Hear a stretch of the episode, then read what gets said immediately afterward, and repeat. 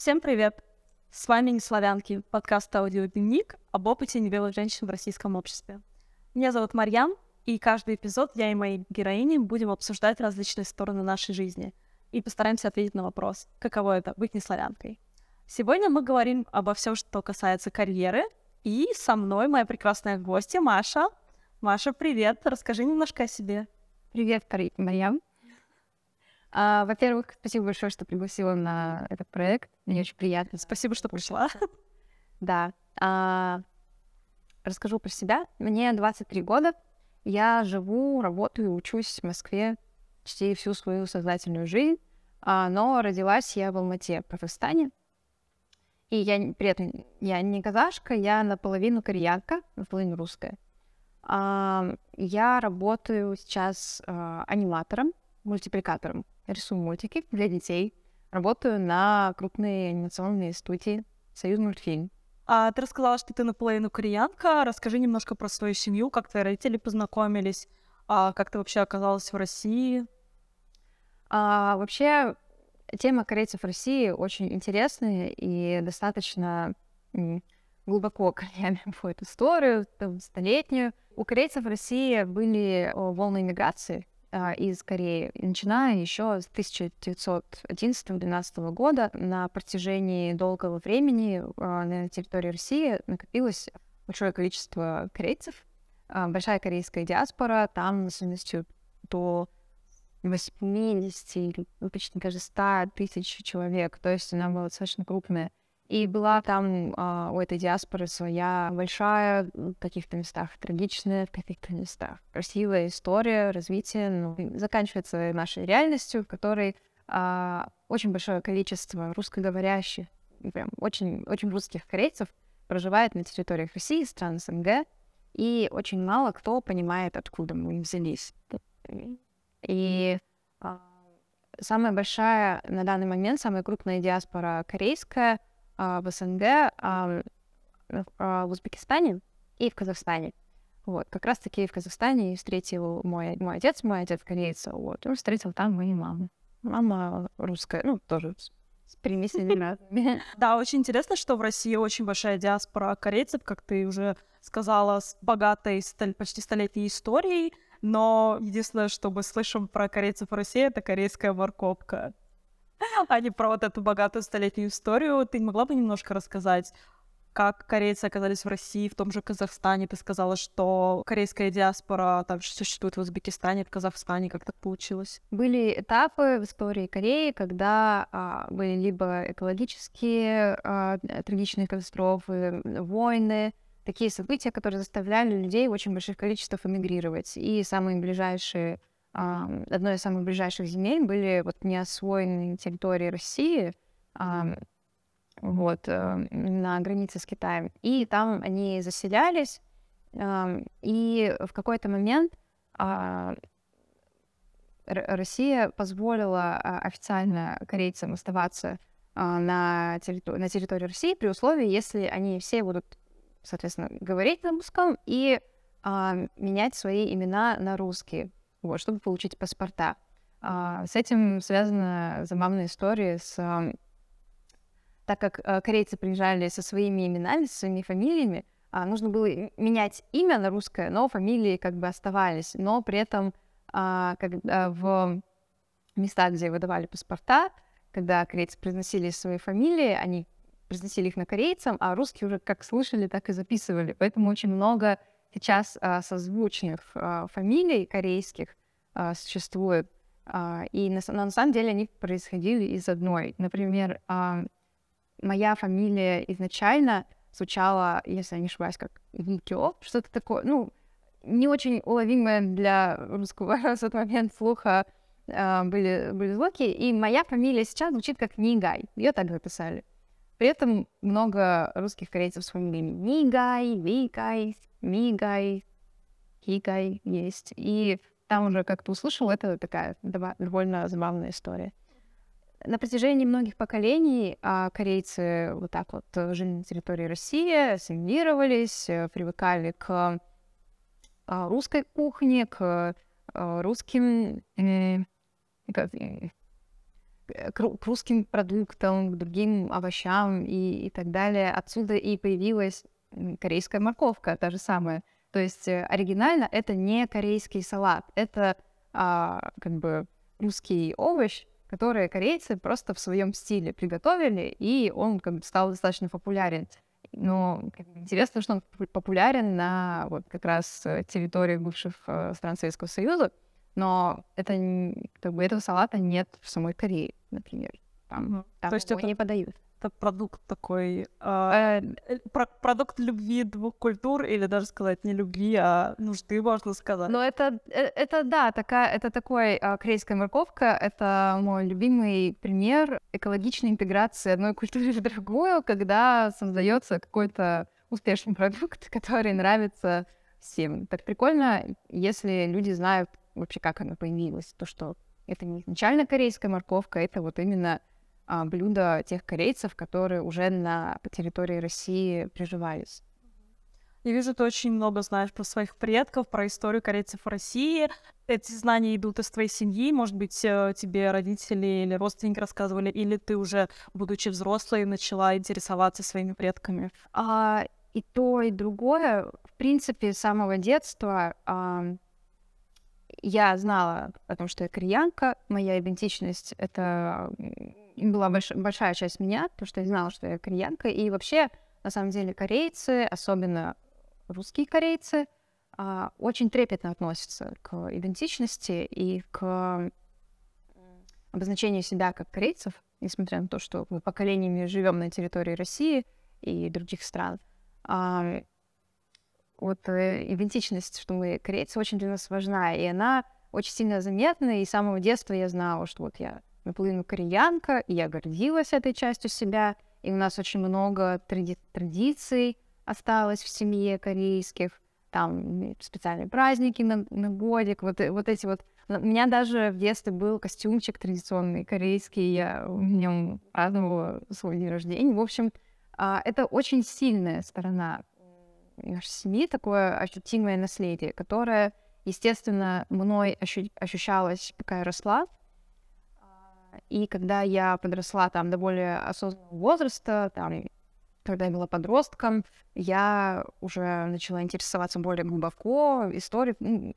Начали возникать вопросы, почему я как бы кореянка, но родилась я в Казахстане, и, и, а живем мы сейчас в России, и мы все говорим на русском, никто не знает корейский, только моя бабушка говорит на каком-то еще древнестаром корейском, который сейчас не существует уже.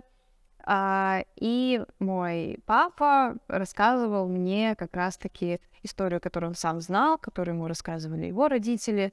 И на самом деле я благодарна своим родителям за то, что в свое время они проделали очень большую работу, чтобы узнать о своей родословной как можно больше. И потом передали эти знания мне, моему младшему брату, это такое чувство единения с какой-то большой историей, которая э, касается не только меня, но и напрямую касается меня при этом. И это очень интересное чувство. Оно дает какую-то силу, какой-то стержень.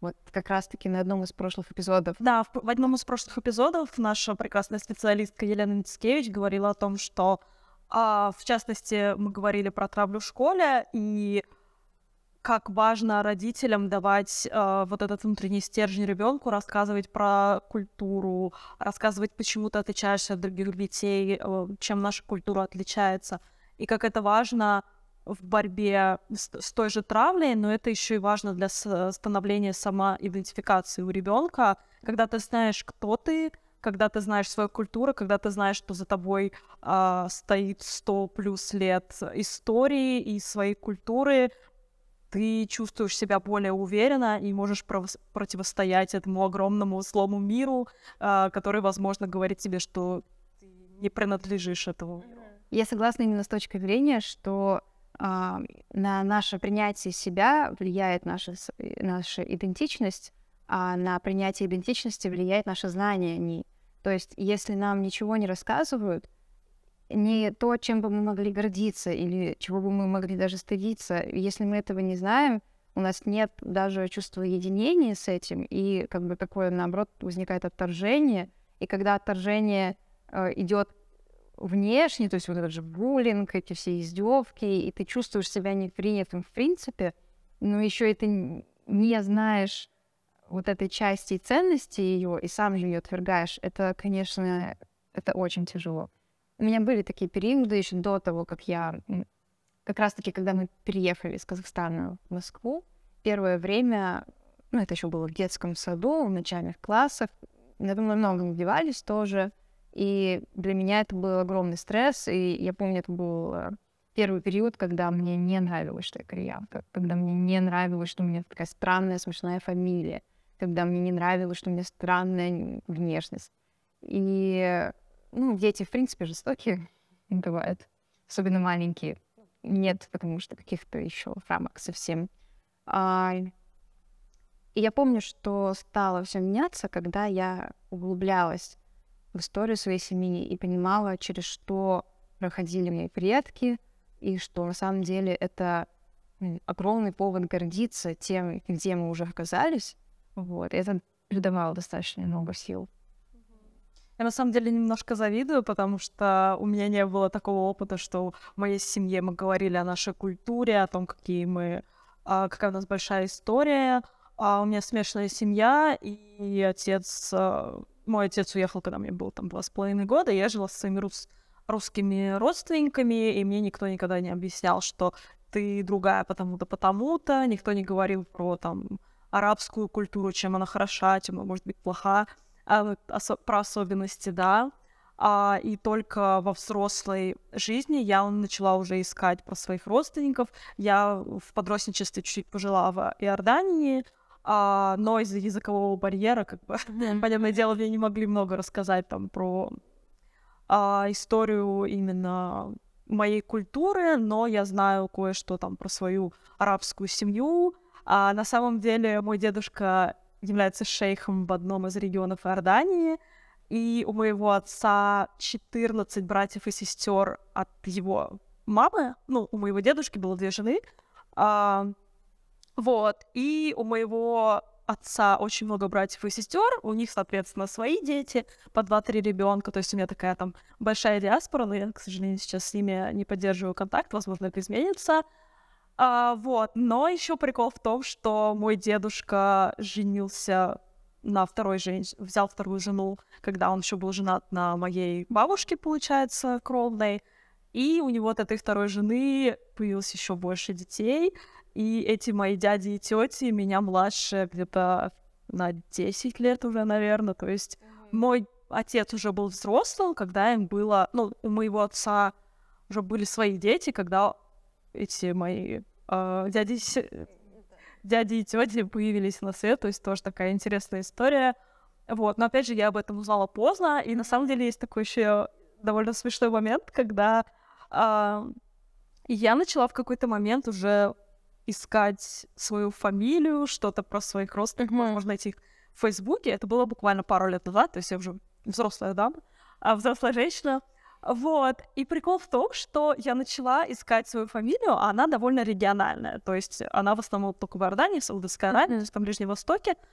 И я нашла книгу про своих родственников на русском а, какого-то арабиста, который писал именно про племена про моего дедушка шейха и про вот это вот, wow. вот это вот э, диаспору там, да. То есть для меня это был такой шок, если бы я об этом знала, когда меня булили в школе, если бы я знала, что ответить своим, а, своим этим недоброжелателям, я бы сказала, вот, вы не знаете про мою семью, пишут книги вообще, а вы тут вообще ничего не знаете про себя.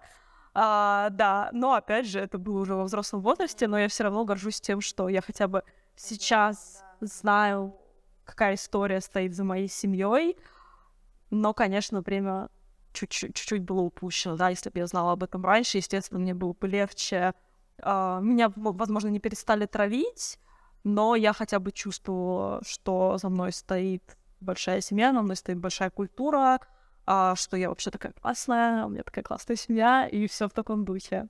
А ты рассказала про школу, давай немножко продвинемся, а, поговорим про универ, про твою карьеру, как ты считаешь, повлияла твоя выбор твоей профессии, у тебя все-таки профессия творческая, она повлияла, твоя национальная идентичность повлияла как-то на выбор твоей такой творческой профессии? На самом деле не уверена, насколько моя национальность повлияла на выбор конкретно моей профессии сейчас, потому что она, да, действительно достаточно творческая, и я, в принципе, с детства была склонна к рисованию, к творчеству, к созданию, и как бы это меня увлекало. Но я помню точно, что на этапе, когда надо было Э, какие-то принимать решения по своему будущему, вот эти вот средние, старшие классы, когда ты такой маленький думаешь, что ну вот сейчас выберу, куда пойти, и буду там всю жизнь. И как бы, когда начались сметания, и я думала, что не обязательно будет что-то творческое, что-то другое, я помню, что вопрос национальности возникал у меня где-то на подкорке. На, на подкорке, да. Например, я точно в какой-то момент приняла для себя решение, что я не пойду в политику, потому что куда я из Казахстана, с такой странной смешной фамилией, с такой внешностью, я там далеко не пройду.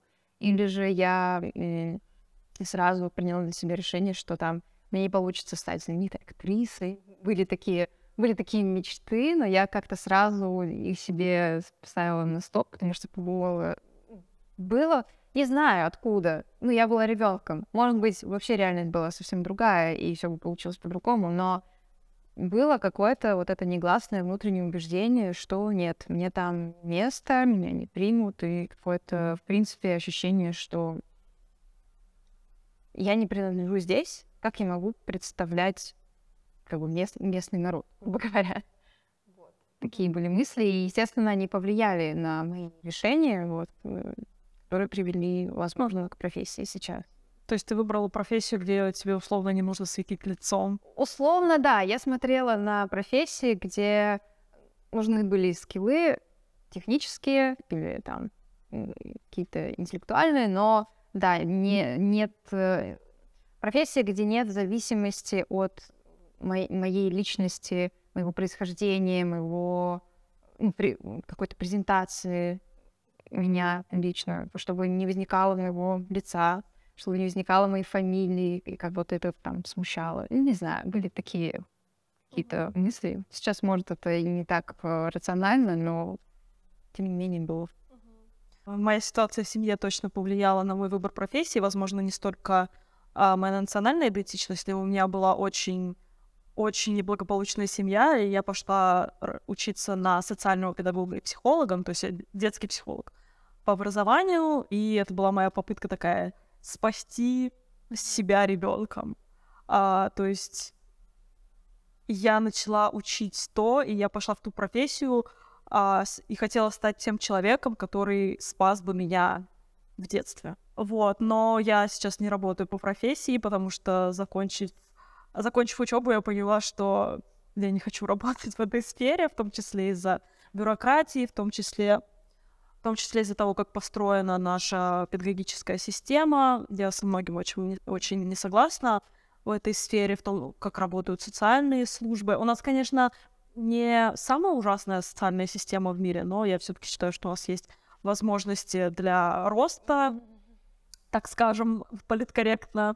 А, вот, и большую часть жизни, большую часть своей карьеры я работала международными отношениями, с языком. То есть я считаю, что именно моя карьера была связана с английской, в частности, языком. И на это повлияло то, что я жила на Ближнем Востоке, и у меня был э, частный учитель. Как, когда я была на Ближнем Востоке, э, мой отец посчитал, что мне нужно выучить арабский, естественно. Но поскольку нет, не было э, учителей, которые знают русский и арабский одновременно, у меня был учитель, который а, говорил на английском, мне нужно было подтянуть мой английский. И мы с ним, значит, подтянули мой английский сначала, а потом начали на английском учить меня арабскому. И таким образом я начала интересоваться английским языком, и сейчас я практически 60% своей жизни, 60% а, времени говорю на английском языке. А, вот, соответственно, и когда я начала свою карьеру, я начала работать там международных отношениях, с тендерами, с международной логистикой, а со студиями озвучания даже. Я очень... Вот сейчас я работаю э, в студии озвучания, которая переводит фильмы там с английского на русский, с русского на английский. Вот. И если бы у меня не было такого опыта, и моя мое детство, подростничество не было бы связано там, с другими языками, возможно, я бы просто забила и начала работать с кем-то другим, кто не связан с международными отношениями, например. Слушай, так э, интересно возникла информация про дедушку шейха. Это до сих пор эхом меня в ушах прокручивается. Можешь поподробнее рассказать? Мое понимание того, как действует шейх в Иордании, это, можно сказать, глава области и глава клана, и мой дедушка глава клана в Шобаке. Это такая деревня в Иордании, не очень крупная, но и самая маленькая. А, вот. И очень интересно, что я сейчас начала все больше интересоваться Иорданией, своими корнями. И до этого, до этого года, кстати, у меня не было вообще друзей арабов, и поэтому я, наверное, очень хреново говорю по-арабски, потому что у меня тупо нет практики. Но в этом году очень интересно так сложилось, что Uh, у меня появилось сразу несколько друзей-арабов из Сирии, и даже два друга из Иордании у меня появилось. У меня есть большая компания uh, друзей из разных стран, и, соответственно, они знакомы там, со своими друзьями меня, и меня uh, один из друзей познакомил с другом своим из Иордании, и я такая, я тоже из Иордании. Он такой, вау, и мы сразу с ним так схлестнулись, что мы из одной страны, и он меня принял как родную, он сразу начал спрашивать, с какого региона, рассказал, откуда он. Мы начали говорить от, про житье-бытие, там, что он э, скоро поедет в Иорданию, там, э, в столицу, там, к своей маме. Вот. И как раз-таки вот это слово «клан», то, что моя семья, по сути, это клан в Иордании, и мне никогда не приходило это в голову. И на самом деле вот этот мой новый друг э, сказал это слово, я упомянул свою фамилию, и он такой, да, в Шобаке и в той части Иордании много кланов. И я так, под... я так немножко опешила, и я никогда не думала о себе так. Я никогда не думала, что я часть какого-то клана, хотя я всегда знала, что у меня большая семья там, это большая диаспора, большая фамилия, можно сказать, даже знаменитая, да, если они пишут книги все таки в России. Вот. И я хочу сейчас а, больше узнать об этом, возможно, связаться со своими родственниками там, раз у меня уже есть друг, который говорит на иорданском арабском, все-таки арабский mm-hmm. язык отличается в разных регионах, вот, и он очень меня воодушевил, это именно человек, который меня сразу принял как свою, для меня это так необычно. Возможно, для тебя это обычное дело, что у тебя есть э, там своя диаспора. Нет? Ну, на самом деле это такая в рамках семьи, да. Мы все друг о друге знаем, мы все разделяем общую историю, но мы настолько сильно разбросаны mm-hmm. вообще по всем странам, что мне бы хотелось, наверное, было бы приятно иметь больше ощущений единения mm-hmm. а, с такими же, как и я. Вот, но, но есть, да, такая, такой момент, что очень сильно все э, разбросаны, и нет какого-то объединяющего звена. То есть, ну, всегда, ну, лично у меня всегда возник как бы я непроизвольно радуюсь, когда я встречаю русского корейца с э, русско-корейской фамилией. Mm-hmm. Тот же, особенно там, если она какая-то, ну вот я не Игай, у него Ми Игай, все. Ну, вы, возможно, у вас была когда-то одна фамилия. А, ну, скорее всего, мы родственники, просто очень-очень дальние, ну, потому что все же семьями mm-hmm. э, заселялись, mm-hmm. переселялись. Mm-hmm. И э, да, действительно, на, нас очень много, и мы все действительно, скорее всего, родственники друг у друга. И мы как одна большая семья, но при этом mm-hmm. мало, мало идет взаимодействия. Mm-hmm.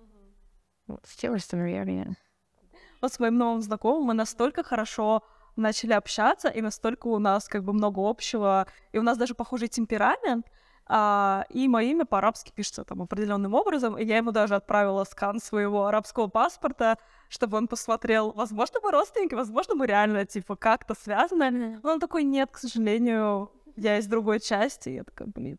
Но так что мне, мне нужно сделать тест генеалогический, и, возможно, найти какую-то свою связь потерянную.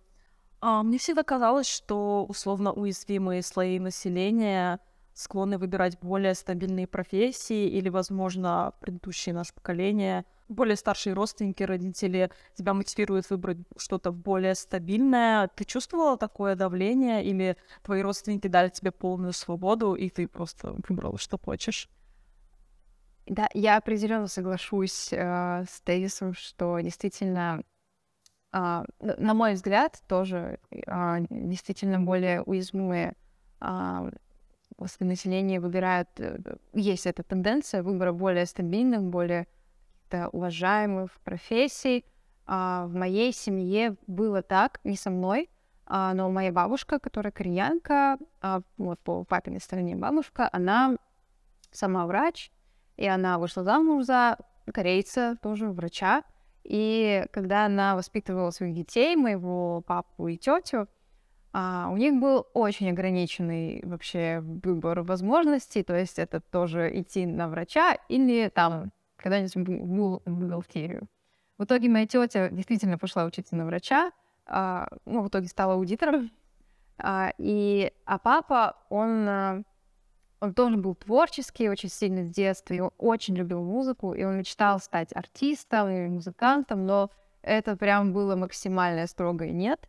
И в итоге он тоже, да, э, пошел в экономический, и, в общем, такое у него осталось, наверное, большое сожаление по этому поводу, потому что он как бы занимался чем-то не тем, чем жил и дышал. И мне кажется, что, ну, не, мне не кажется, это правда так, э, что в моей семье мне дали абсолютную свободу в плане выбора профессии, и папа даже ну, неоднократно ссылался на то, что он как бы компенсирует то, что ему не давали этой возможности выбора. Как бы, поэтому она была дана мне по все тяжкие меня искали. Ну, в общем, родители были очень поддерживающие а, выборе творческой профессии. Но интересная вот эта вот э, склонность к, э, к таких э, вот условно вечных, да, стабильных профессий ну, в представлении как раз-таки более старшего поколения — когда мне папа объяснял, на его взгляд, причины такой строгости моей бабушки на тот момент, в основном это было то, что тогда еще в советские годы это все происходило, и отношение к корейцам тогда было далеко не самое доброжелательное, и um, чтобы как бы по-человечески жить и куда-то вливаться, надо было ну, по тому образу мышления занимать э, достойные, заслуживающие э, уважения профессии, там юристы, врачи, учителя, ну, учителя, учителя было сложно попасть тоже корейцам, опять же, по разным причинам, связанным с национальностью. А, но да, и как бы к этому очень сильно бабушка склоняла нас всех. И, и внуков она тоже склоняла, она очень мечтала, у нее много внуков, числе, и она очень мечтала, чтобы кто-то из нас пошел на врача, но там, там жестко сказали нет уже бабушки. Вот, она это, пытается пробиться. А, да, и вторая причина была связана с тем, что, в принципе, а, корейцев как будто бы есть это такая, может быть, национальная черта, как бы э, склонность к выбору тоже таких авторитетных, а, уважаемых профессий. И как, ну, как мне сама бабушка рассказывала, что очень важно, чтобы было образование. Очень важно, чтобы профессия, на которой ты работаешь, требовала высшего образования, тогда это считается статусной, хорошей профессией. А статус — это... Э, социальный статус — это одна из самых просто важных тем. А заметила ли ты другое отношение к себе как к небелой кандидатке, когда ты искала работу уже в сфере мультипликации? Знаешь, наверное, у меня нет каких-то отчетливых примеров, когда я чувствовала там дискриминацию или особое отношение к себе а, в этой сфере. Я думаю, это как раз-таки обусловлено тем, что сфера обезличена, а, и нет такой э, прямой зависимости от э, твоей презентабельности, твоего лица, твоего э, происхождения. Просто если ты делаешь хорошо, тебя хотят как специалиста.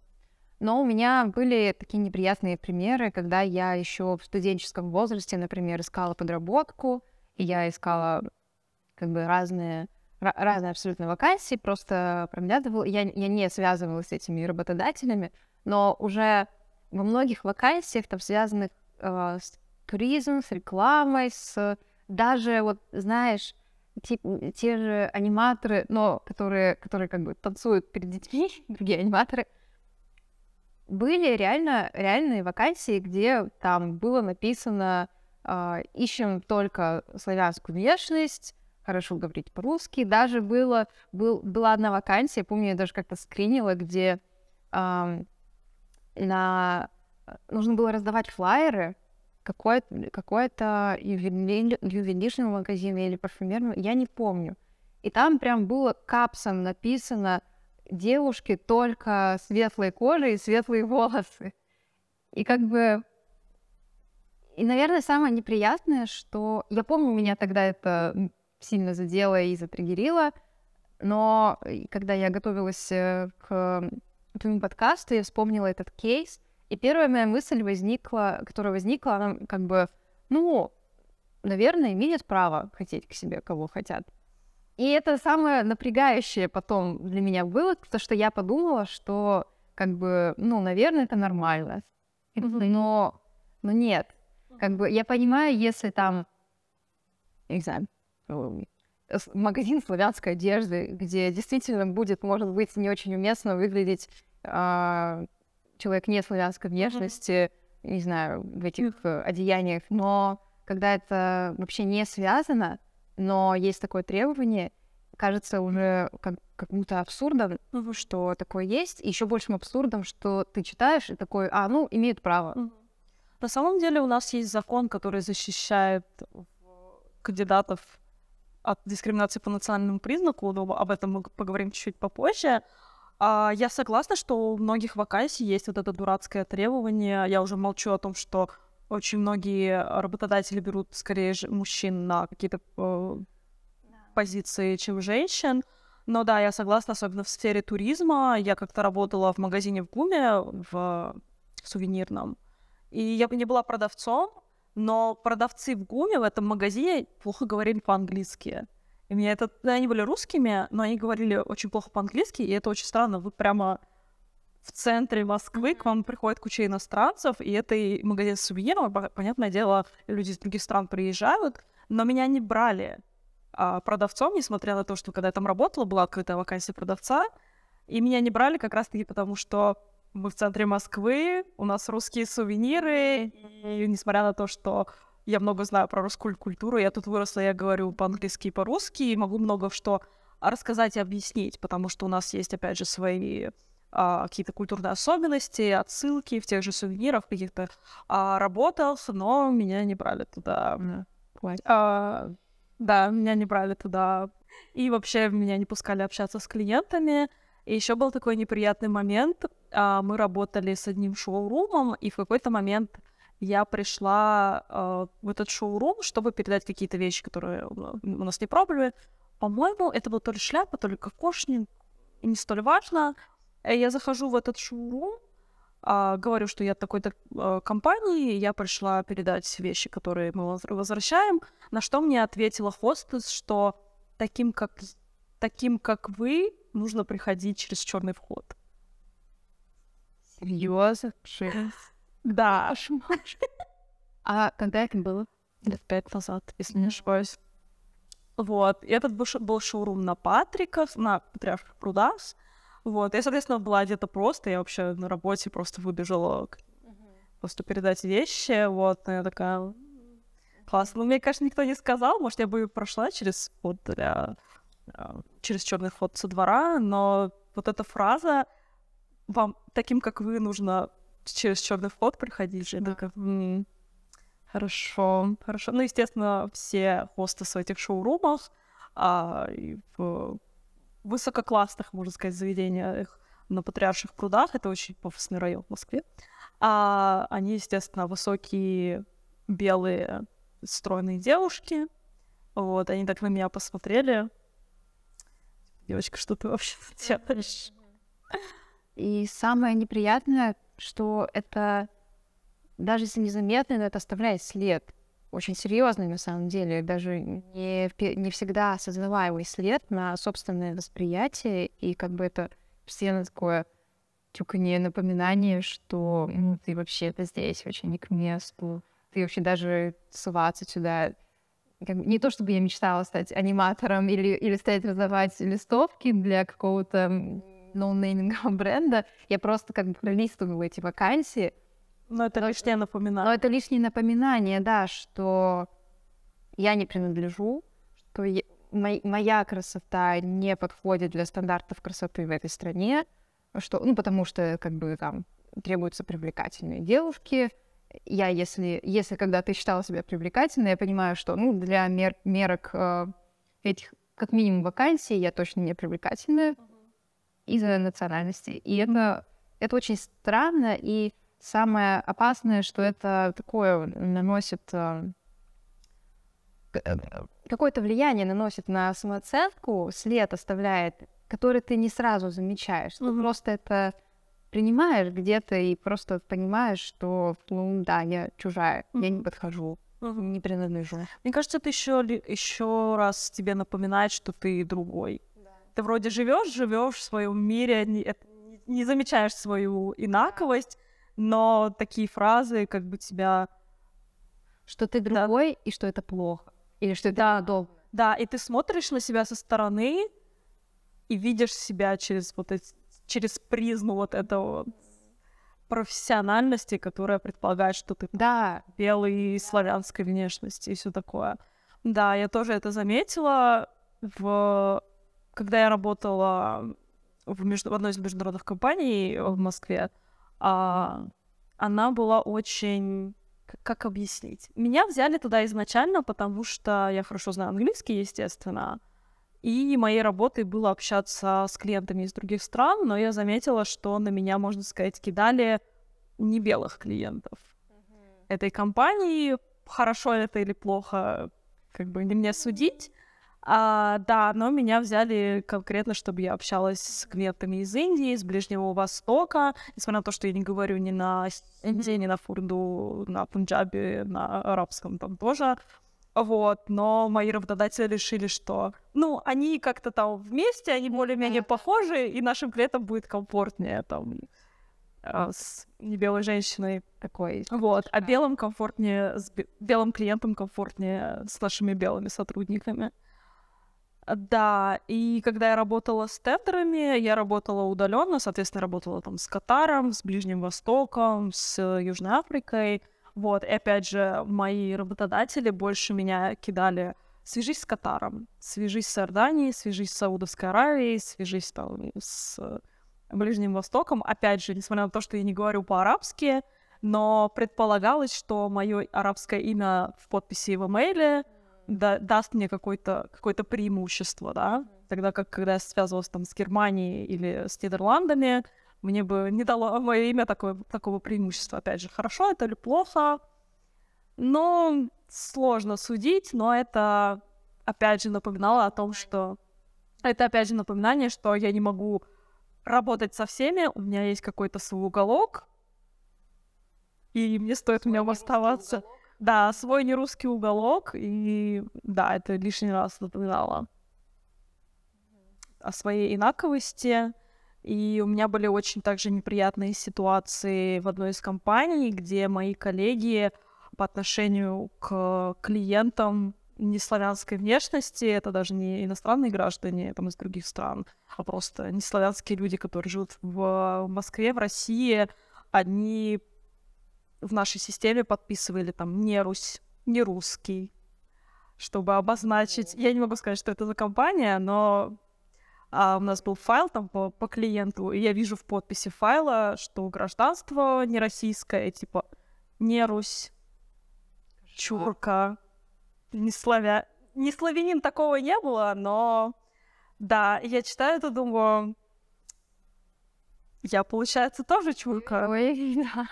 Получается, когда я обращаюсь в подобную компанию, на моем файле тоже есть пометка, что что-то, что она не русская.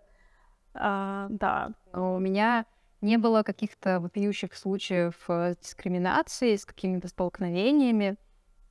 А, однако я думаю, что стоит заметить, что я очень-очень мало не русских а, видела себя на разных местах работы, где я работала.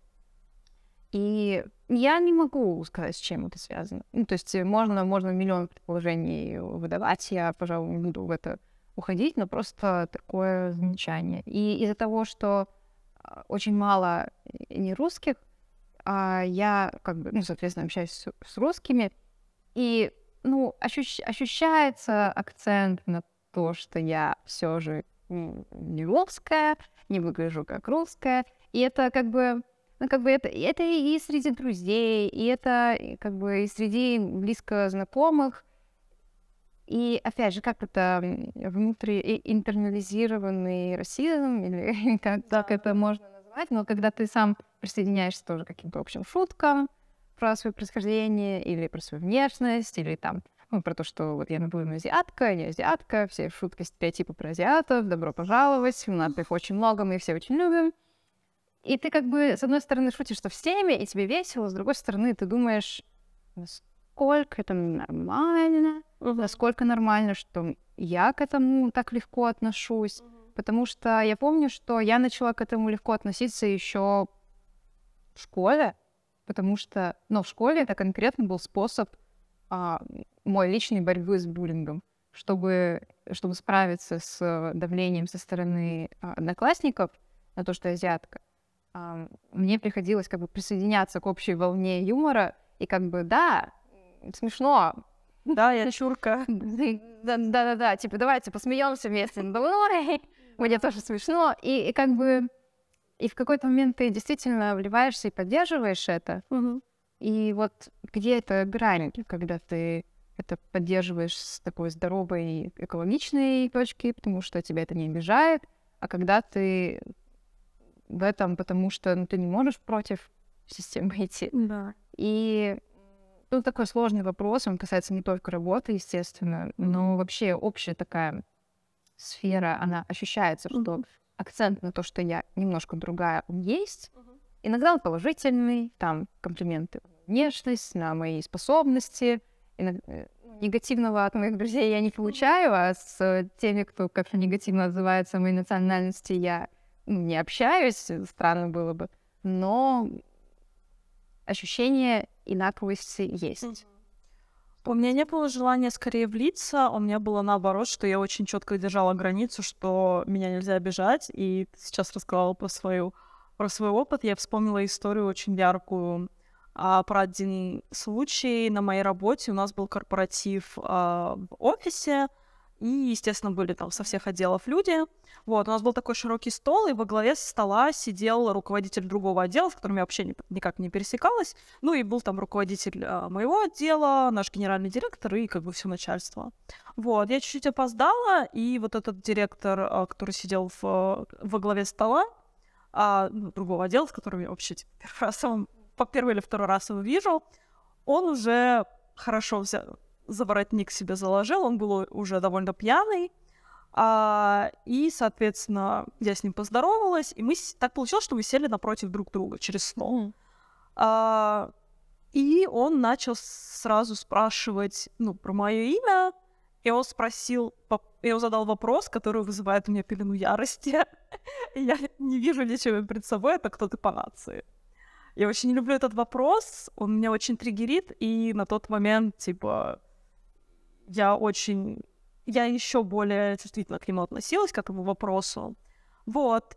И я как-то пыталась отшутиться, что я не хочу отвечать, потому что я знаю, что если я отвечу, что он начнет... следует. Да, он начнет меня расспрашивать, бла я была, не в... я была не в настроении, и у него была такая аура довольно агрессивная. Знаешь, когда пьяные люди такие с наездом.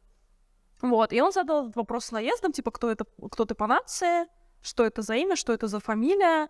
И я как-то отшутилась, а он начал нападать на меня. Он такой, зачем ты себя так ведешь? Что вообще такое? А, что это за дурацкие отговорки? Почему ты не можешь ответить?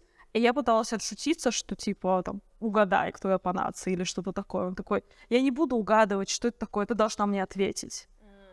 И все мои коллеги, то есть они не могут этого избежать, все мои коллеги сидят по бокам, и никто ничего не сказал. Никто меня не защитил, хотя там сидел мой буквально генеральный директор, который мог его осадить, потому что он его выше по, по рангу.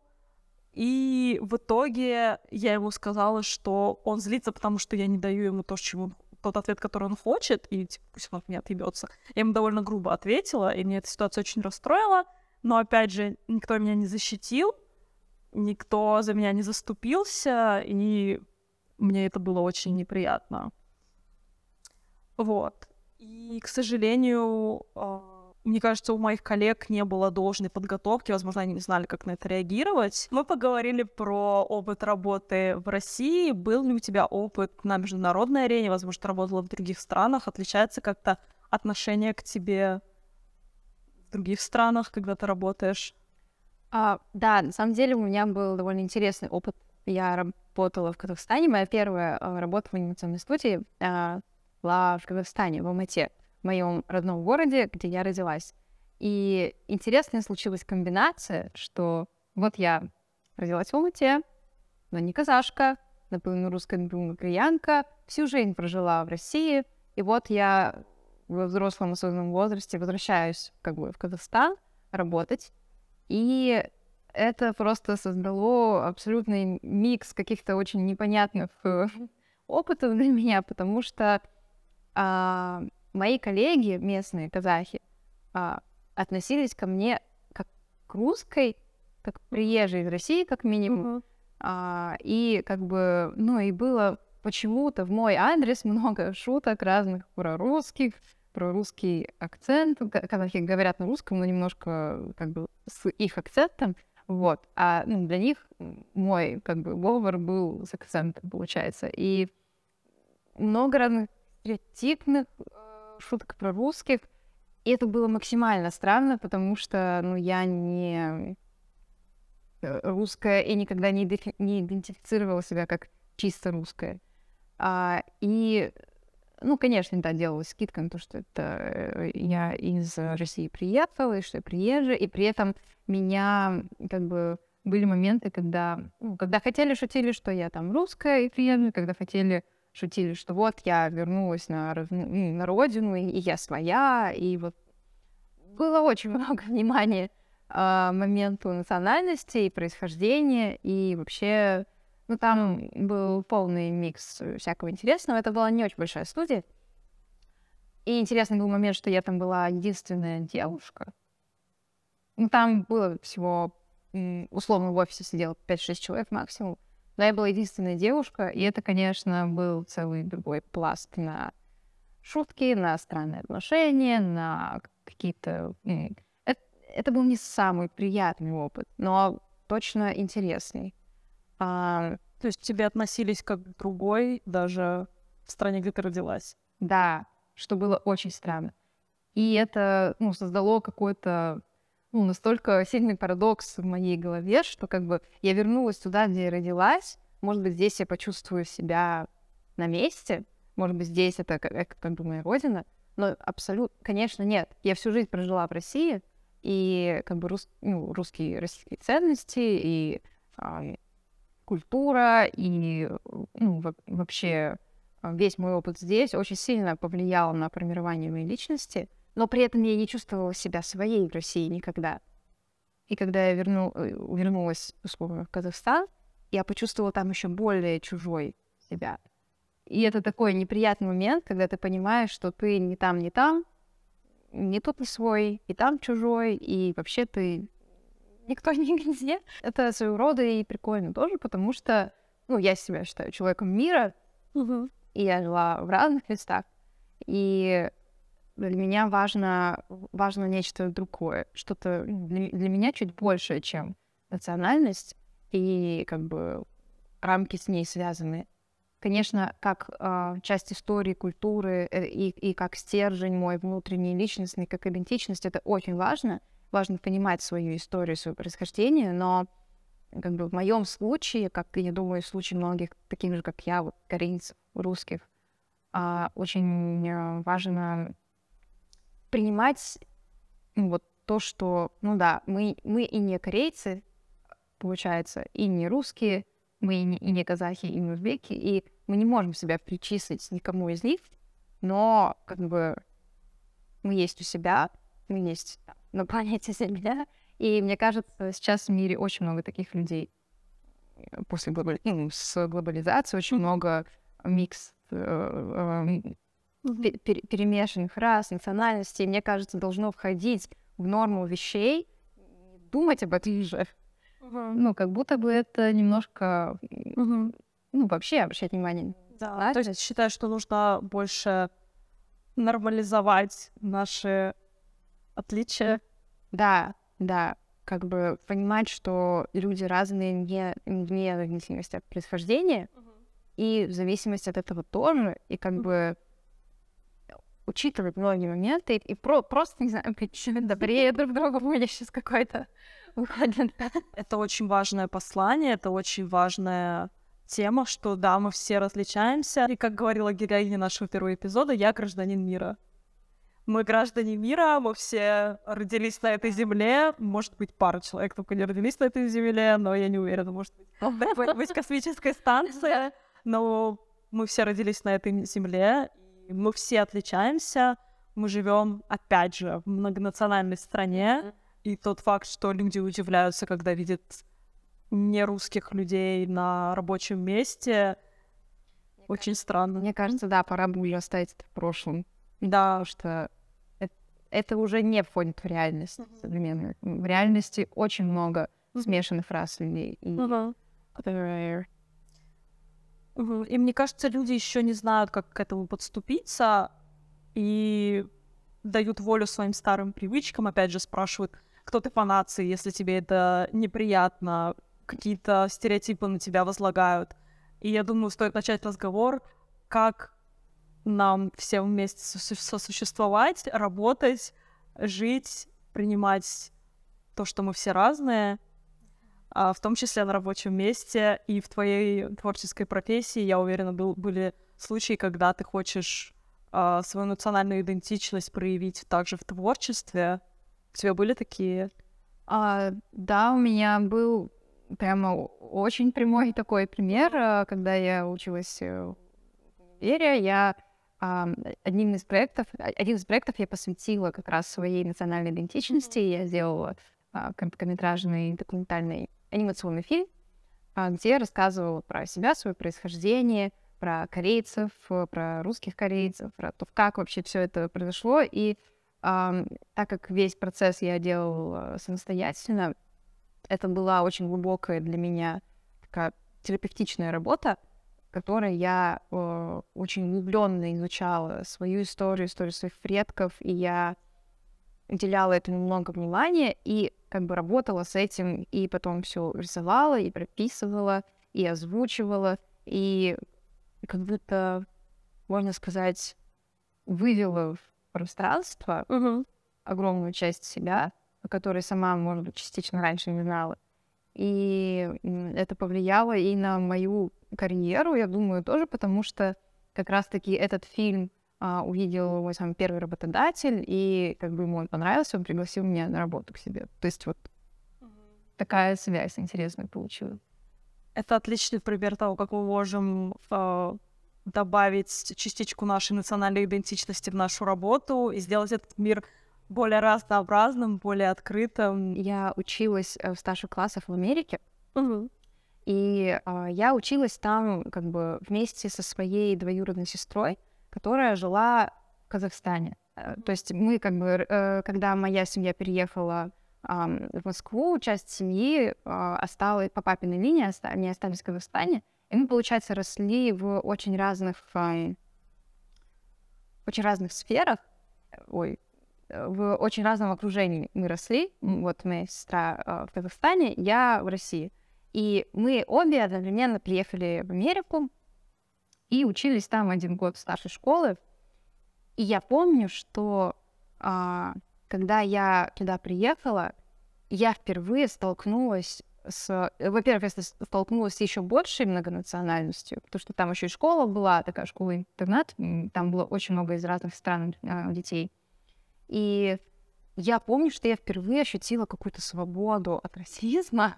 То есть я поняла, каково это жить в толерантности. И когда, и когда ну, неправильно обращать внимание на твою национальность и твою расу, потом это оскорбительно, и там все как бы делают очень много, дают очень много акцента на то, что это оскорбительно, и я почувствовала себя вне этого. А моя сестра, которая э, росла в Казахстане, где все азиаты, она сказала, что она никогда столько расизма на себе не ощущала. То есть вот эта вот разница восприятия показала себя, насколько э, я чувствовала себя в России э, как бы как, насколько этого было много в России, что я чувствовала себя в этом как бы уже комфортно и поразилась тому, когда этого нет в Америке, и насколько некомфортно стало в Америке моей сестре, которая... Ну, это было очень интересно, когда мы друг другу это высказали, просто как э, такой небольшой небольшое наблюдение того, насколько все по-разному бывает. Маша, спасибо большое за твои истории. Спасибо нашим слушателям. Если у вас есть истории, связанные с карьерой и профессиональным путем, пожалуйста, оставляйте их в комментариях. А меня зовут Марьям. Это были Неславянки, и до новых встреч!